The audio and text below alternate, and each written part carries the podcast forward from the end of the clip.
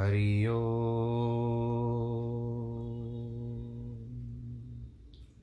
हरि ओ। हरि ओ।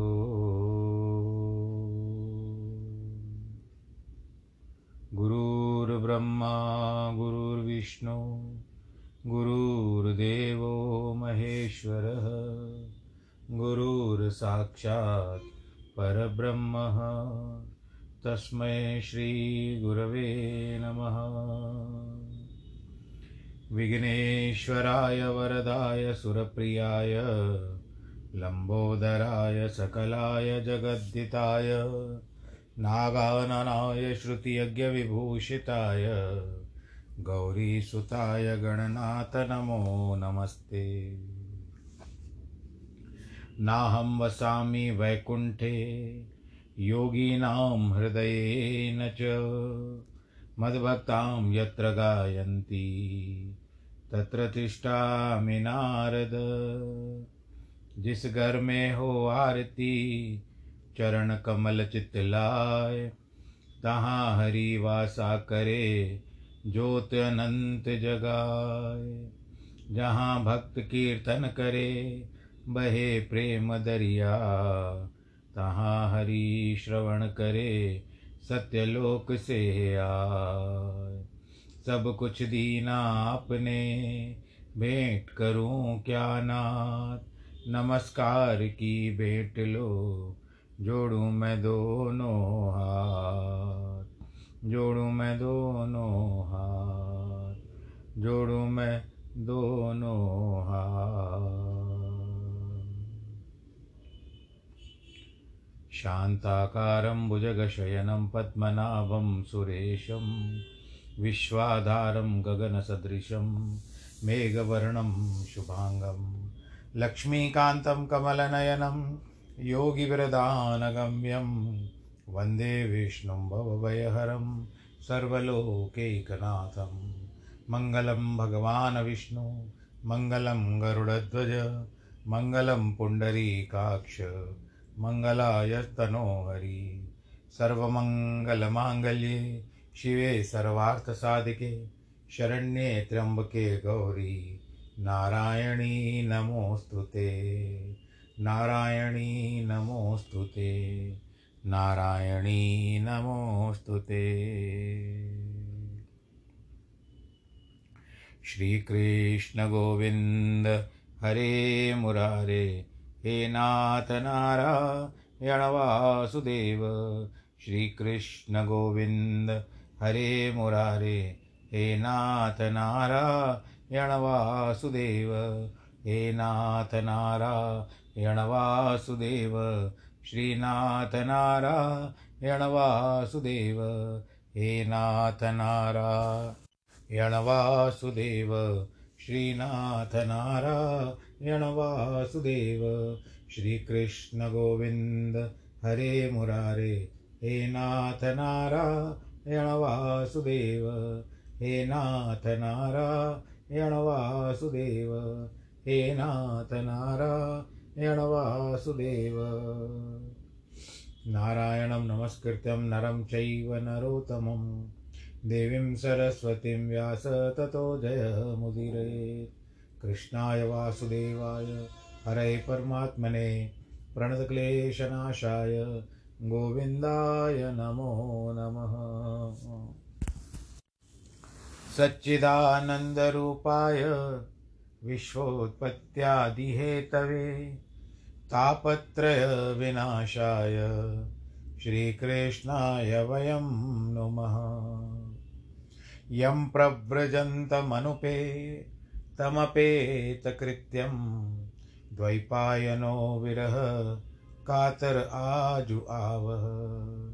पुत्रेति तन्मयतया तर्वो विनेदुस्तं सर्वभूतहृदयं मुनिमानतोऽस्मि मुनिमानतोऽस्मि मुनिमानतोऽस्मि। बोलो श्री कृष्ण कन्हैया, लाल की जय, श्रीमद् भागवत पुराण की जय।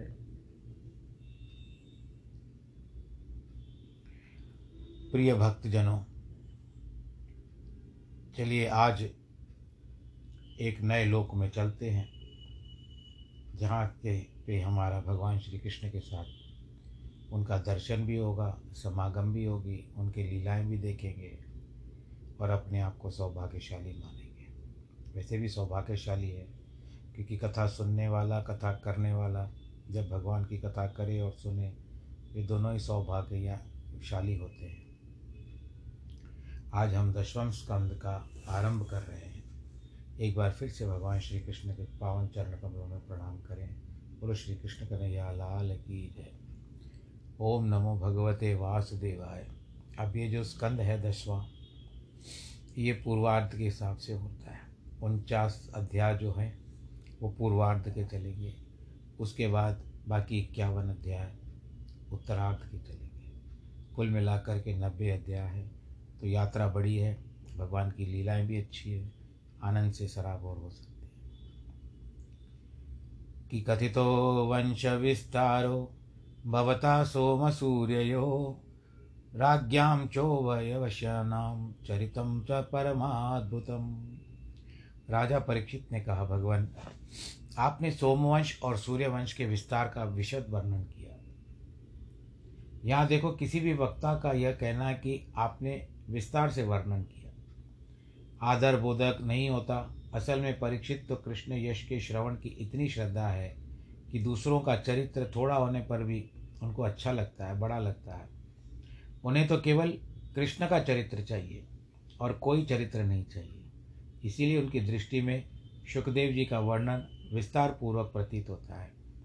और दूसरी बात यह बताई गई है कि सोम और सूर्य के प्रसंग में उन्होंने पहले सोम का नाम लिया, जबकि पहले सूर्य का नाम लेना चाहिए और सूर्य सोमयो कहना चाहिए, क्योंकि सूर्य श्रेष्ठ है, सोम छोटे हैं।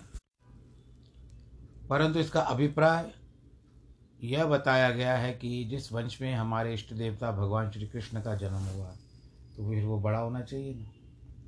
परीक्ष ने आगे कहा कि आपने जो दोनों वंशों के राजाओं का चरित्र सुनाया, वह परमाद्भुत है, अत्यंत विस्मयजनक है, परम धर्म की दृष्टि से अद्भुत है, परम धर्मानुष्ठान की दृष्टि से अद्भुत है, परम भक्तियों की दृष्टि से अद्भुत है, परम तो परम अष्टांग योग की दृष्टि से अद्भुत है।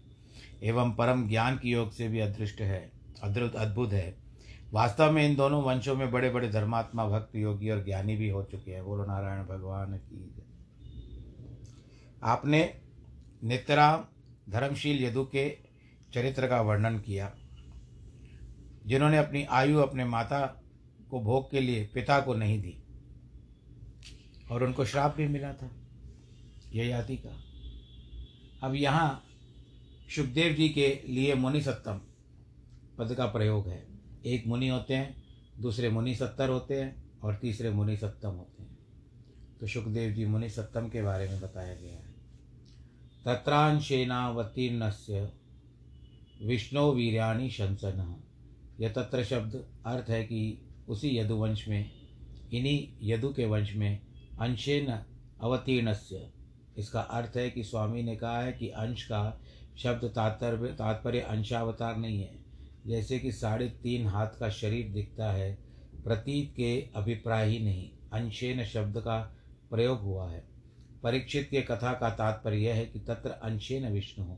अर्थात अंशेन यह विष्णु भगवती तस्य, भवती तस्य, जो अपने एक अंश से विष्णु रूप होते हैं, उस परमेश्वर के जन्म की कथा कहिए ग्रंथों में ऐसा वर्णन मिलता है कि एक परमेश्वर ही गुणों के द्वारा गुणावतार के रूप में ब्रह्मा, विष्णु, शिव की संज्ञा ग्रहण करते हैं। इसीलिए अंशे ने कहा। दूसरा अर्थ है कि अंशे ने सुखदेव जी महाराज के लिए संबोधन है, जिसका मतलब है कि संसार में भगवत वंश रूप जितने भी जीव हैं, उन्हें श्री सुखदेव जी सूर्य के समान श्रेष्ठ। तीसरा अर्थ है, अंशेन सहन सामस्तेन वक्तु मशक्त्यात्वत क्योंकि भगवान का संपूर्ण शंसन नहीं हो सकता। इसीलिए अंशेन सहन। परीक्षित आगे कहते हैं कि भूत भावन भगवान ने न केवल यदु वंश के, किंतु यद आ उरु अंशे, वैश्य वंशे, वैश्यांशे। यदुवंश और नंद वंश में अवतार लेकर जो कुछ किया, आप कृपा करके मुझे बताइए। विस्तार पूर्वक भी बताइए कि निवृत्य तशे रूपा गीयमानात् भवो भवोषदाच्छोदाश्रो मनो विरासमा, विरामात। इस श्लोक में बताते हैं कि श्रोता की भगवत कथा में कितनी रुचि है। कहते हैं कि भगवत चरित्र भवरोग की औषधि है। औषधि दोषान दत्ते गुणान। ठीक है, मान लिया कि भगवत कथा भव दोष भव भवरोग की औषध है। लेकिन यह तो बताओ कि इसका नुस्खा बताने वाला वैद्य कैसा है? उसका उत्तर है कि वैद्य निवृत्त तशे रूपा गोमा गोयमानात अर्थात निवृत्त दैतश इसका जिसके मन में कोई तृष्णा नहीं है वह नुस्खे छुपा कर नहीं रखता, गाकर बता देता है। और ये दवा कैसी है? खाने में कड़वी नहीं है, खाने नहीं है, खाने की नहीं है, और सुनने की दवा है। मन को भी बड़ी प्यारी लगती है। यदि यहाँ भवोषदात को विशेषज्ञ बनाकर सारे प्रयुक्त विशेषणियों, संगति छोड़, जोड़ दे तो ऐसा अर्थ होता है कि ऐसा भी अर्थ हो सकता है। संसार के जीवों में जो कोई अमर होता है, कोई मुक्त होता है, कोई मुमुक्षु होता है तो कोई विषयी होता है। इन चारों प्रकार के जीवों के लिए भगवत कथा कल्याणकारिणी है। इसलिए निवृत्त, पर्श सुखदेव और व्यास नारद आदि इनका गान करते हैं। मतलब यह है कि भगवत कथा भक्तों के लिए बहुत प्रिय है। भगवान के पास बैठकर उसका गुणगान करना चाहिए। और मुमुक्षों के लिए भवोषदात संसार रोग की रोग की औषधि है। विषय पुरुषों के लिए श्रोत्र मनोभिरामात कान और मन के लिए अभिराम है।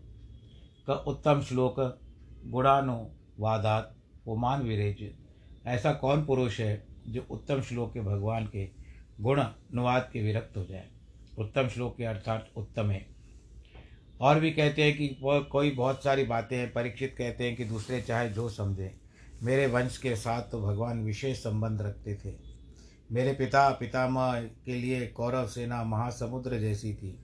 उसमें अमरंजय, देवव्रत आदि बड़े बड़े मगरमच्छ के समान थे। इस कारण कौरव सेना दुरत्य हो गई थी, परंतु वे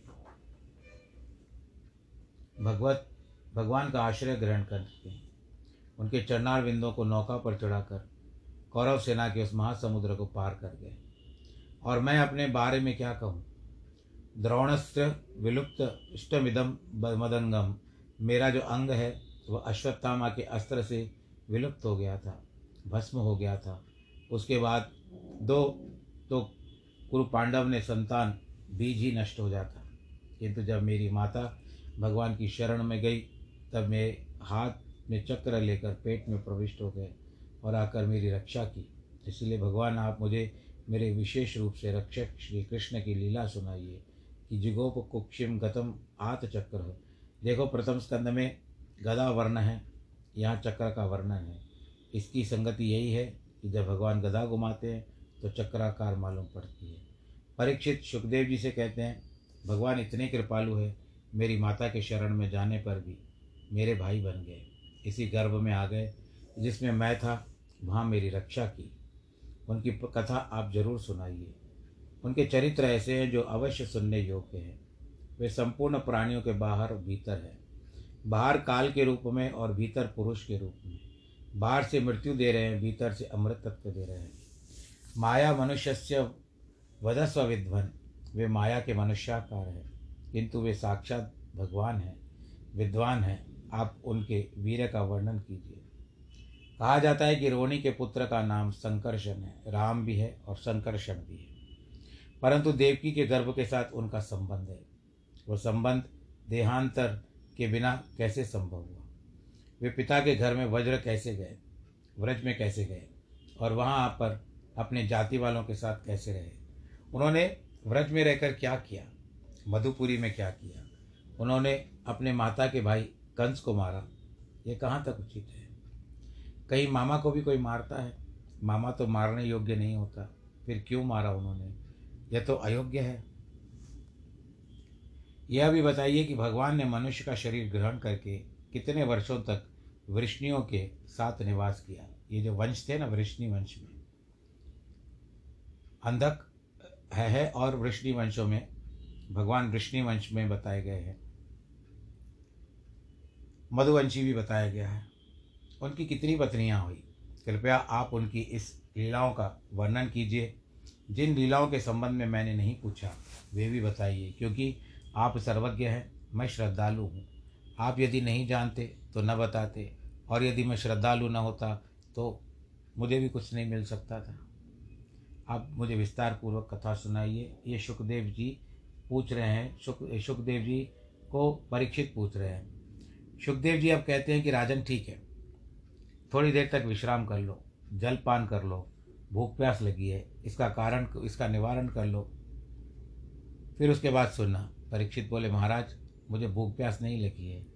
नैशाति दुस्सह चुनमा त्यक तो मपी बाधते। मुझे तो भूख प्यास का साक्षात अपरोक्ष हो रहा है। एक दिन अवश्य मुझे भूख प्यास लगी थी। उसने ऐसा अनर्थ कर दिया कि मैंने महात्मा के गले में मरा हुआ सांप डाल दिया। इसी पर उसके बेटे ने कहा कि तुम्हारे तुमने हमारे पिता के गल में मरा गले में मरा हुआ सांप पहना है, किंतु मैं तुम्हारे गले में ज़िंदा सांप ही डाल दूँगा। फिर उसने तक्षक द्वारा मुझे काटे जाने का श्राप दे दिया। इसीलिए अब मुझको भूख प्यास नहीं है। मैं तो आपके मुखार बिंद से झरते हुए भगवान की लीला अमृत का पान करने के लिए और तृप्त होने के लिए बैठा हूँ। पिबतम त्वन्मुखाम भोजम जत्युत्तम हरिकथामृतम। यहाँ मुखाम्बोज मच्युतम पद का अर्थ कहते हैं कि मुख चंद्र चयुच्युत अम्बोज का अर्थ कमल नहीं है, चंद्रमा है। कहीं कोई कोई अम्बोज का अर्थ धन्वंतरी भी कहते हैं, तब पद बनता है। क्योंकि धन्वंतरी भी समुद्र मंथन के समय चंद्रमा की तरह जलधि से ही पैदा हुए हैं। इसीलिए धन्वंतरी रूप आपका जो मुखारविंद है, उसको भगवत कथामृत प्रकट हो सकता है। श्री सुखदेव जी महाराज इस प्रकार के प्रश्न सुनकर बड़े प्रसन्न हुए। बोले, परीक्षित, तुमने बहुत अच्छा प्रश्न किया है। तुम भगवान का कली, कलमश ध्वन चरित्र अवश्य सुनो। कलयुग के चारों ओर कर्म की मलिनता लगी हुई है। कर्म की काई ही कर्मश है। इसीलिए इसको कलमश कहते हैं। कर्मश एवं कलमश इत्युते इत्युच्यते, इस कलमश को काटने वाली भगवान की लीला ही है।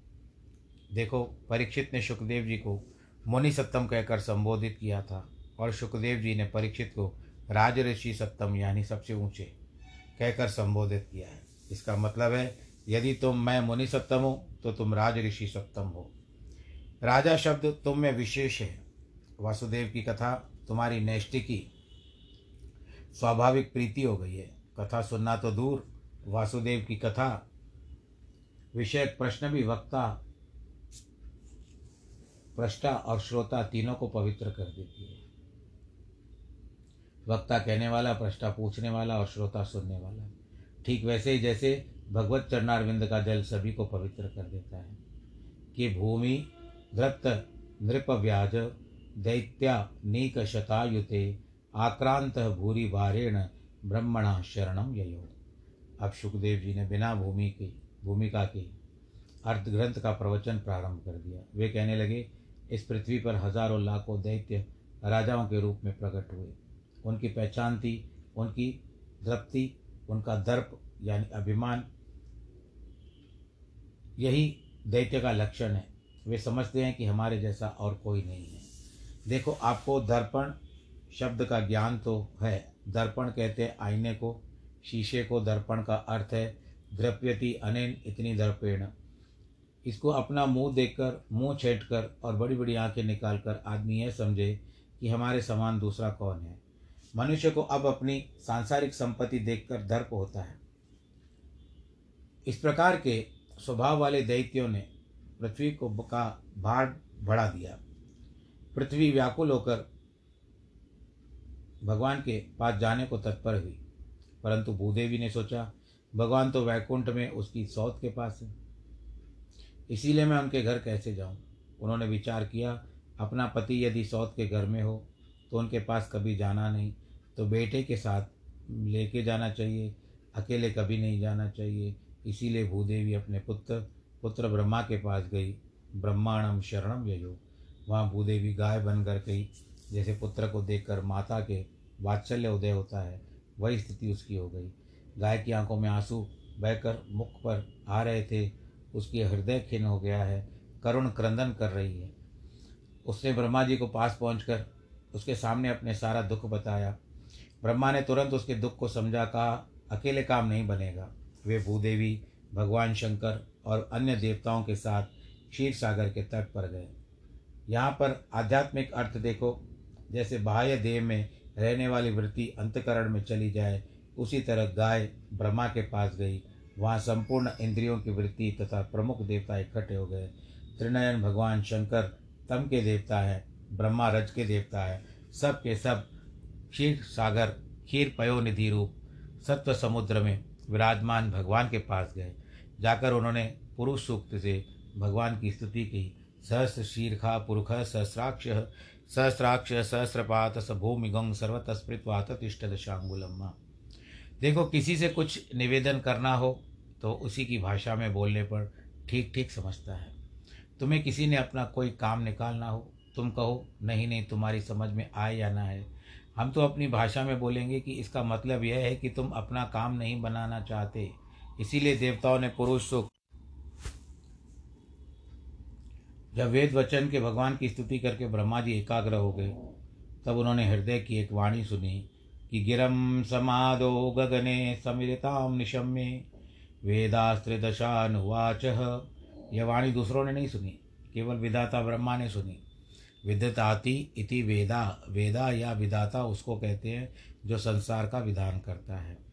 उन्होंने तीन अवस्था में देवताओं से कहा, देवताओं, पहले पुरुष मुझसे जो कह रहा है, उसे सुनो, उसके बाद तुरंत वैसा करो।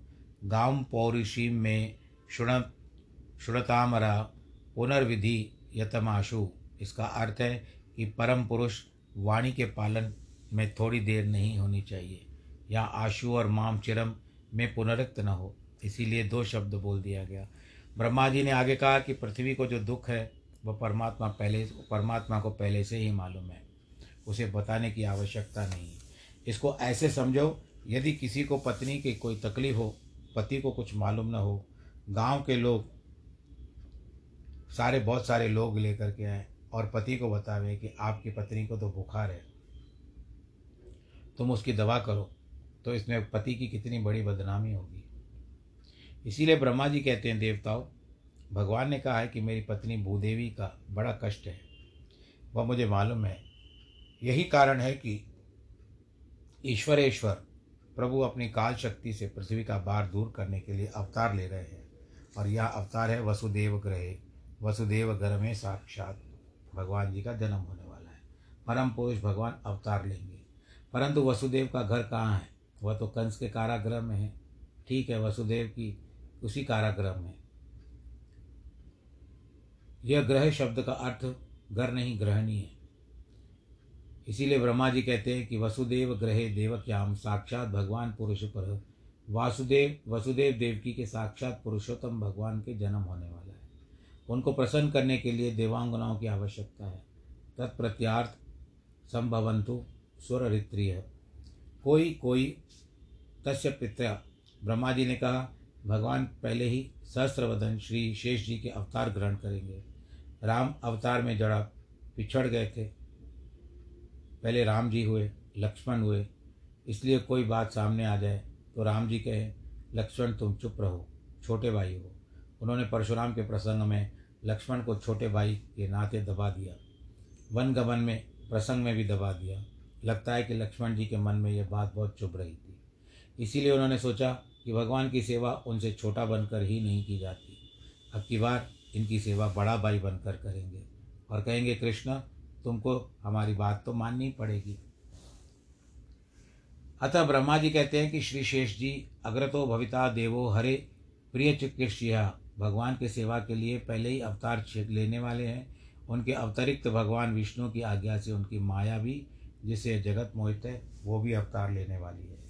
इस प्रकार ब्रह्मा जी ने देवताओं को समझा बुझा कर आदेश दिया कि तुम लोग भी अपने अपने अंश से यदुकुल में जन्म लेकर भगवान की लीला से सब में सहयोग दो।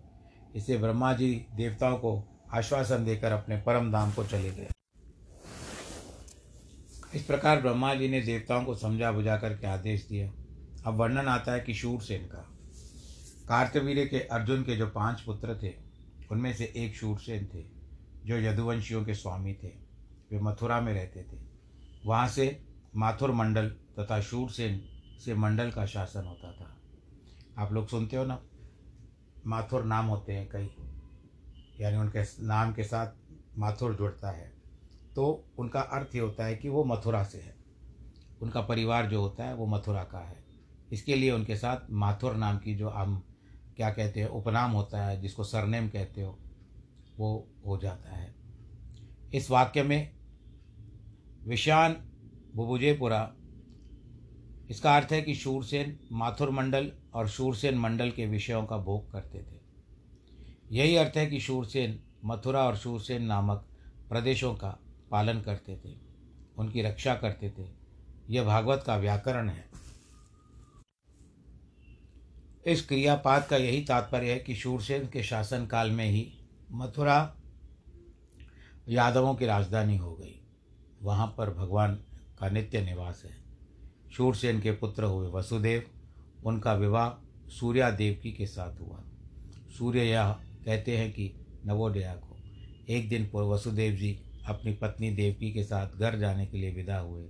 देवकी का चचेरा भाई कंच, जो उग्रसेन का पुत्र था, अपनी बहन और बहनों को प्रसन्न करने के लिए उनके रथ का सारथी बन गया और घोड़ों की बागडोर पकड़कर रथ हाँकने लगा।